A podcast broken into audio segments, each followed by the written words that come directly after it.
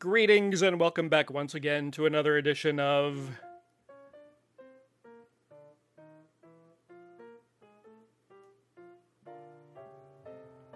Checking in with Chomo.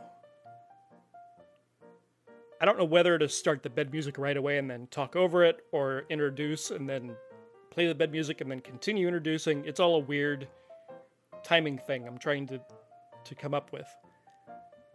Maybe I should just start it every time in my own awkward way. If I can't land on a reasonable way to start this dumb podcast, I should probably just start it how just however I start it. Maybe I should just do that. How's everybody doing? Hope everybody's doing okay today. I am doing okay. I'm doing a little bit better. There are some things that are making me sad. There's some things that are making me happy. You know what's making me happy? The voicemail. The voicemail has been wonderful. You have been calling it, giving me, and you and you've been giving me material, and you've been saying hi and, and asking me questions, and I love that. If you want to do that, you can 941 315 6985. I will play your voicemail and I will respond to it like this one. Hey, it's Laura. Hey. So, what are some like catchphrases or quotes that you just can't stand that just Ugh. need to go away forever? Okay. Um, I have a couple. Game changer. I don't want to hear that ever again. Stop Neither do I. it. It sounds dumb, overused. Yep. And the quote: "Life isn't about waiting for the storm to pass. It's about learning to dance in the rain." Gag, throw up, stop, make that burn. Those are the only two I can come up with right now. There's many, many more, but I'll just stop. Have a good day. Thank you. so So I actually saw this earlier and I spent the day coming up with words and phrases that annoy me and like the little the little corporate phrase things like think outside the box and and you know those kind of things are super annoying. Game changer I'm to admit I've used that a few times. I can see how it would be really really annoying. So I made a list and it, you know most of my list are like they're like the soccer mom slang words that you see on social media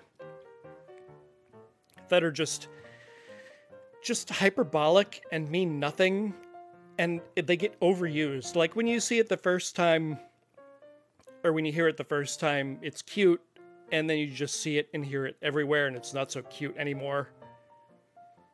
Like that meme with the with the lady crying and the little cat you know the one. That's just starting to get old right now.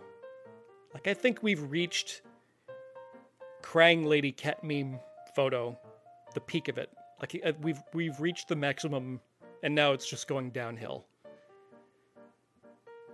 So there are some words like that that annoy me because again uh, they were fine at first and now they're just getting old. For instance i can't even or i literally can't even or just i can't. I just i can't with this i can't even. You, you can't even just a little what can't you even do i bet if you tried really hard you could even i just i literally i can't even How about I just threw up in my mouth a little bit? You know, I bet, I bet you all the money in my wallet, you actually just you just you did not just throw up in your mouth a little bit. I bet you're fine. You did not just throw up in your mouth a little bit. You did not. Live, laugh, love. Live,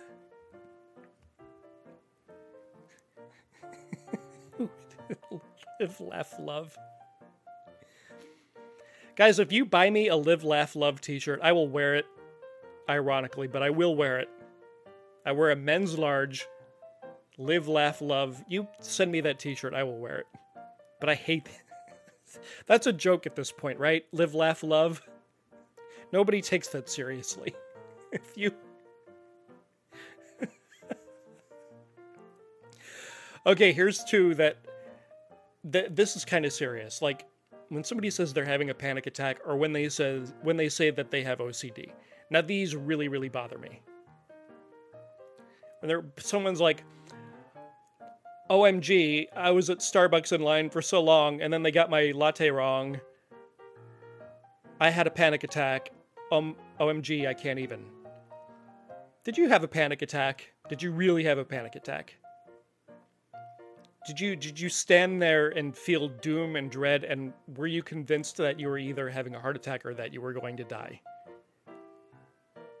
Did you have an actual pa- Oh no, you didn't. You didn't have an actual panic attack. You just got a little you just got a little worked up. Oh. Oh, I'm sorry. I'm sorry for a little panic attack. And OCD, like this one kills me. Oh, I have to have my spice cabinet arranged. Everything's in alphabetical order. I'm so OCD.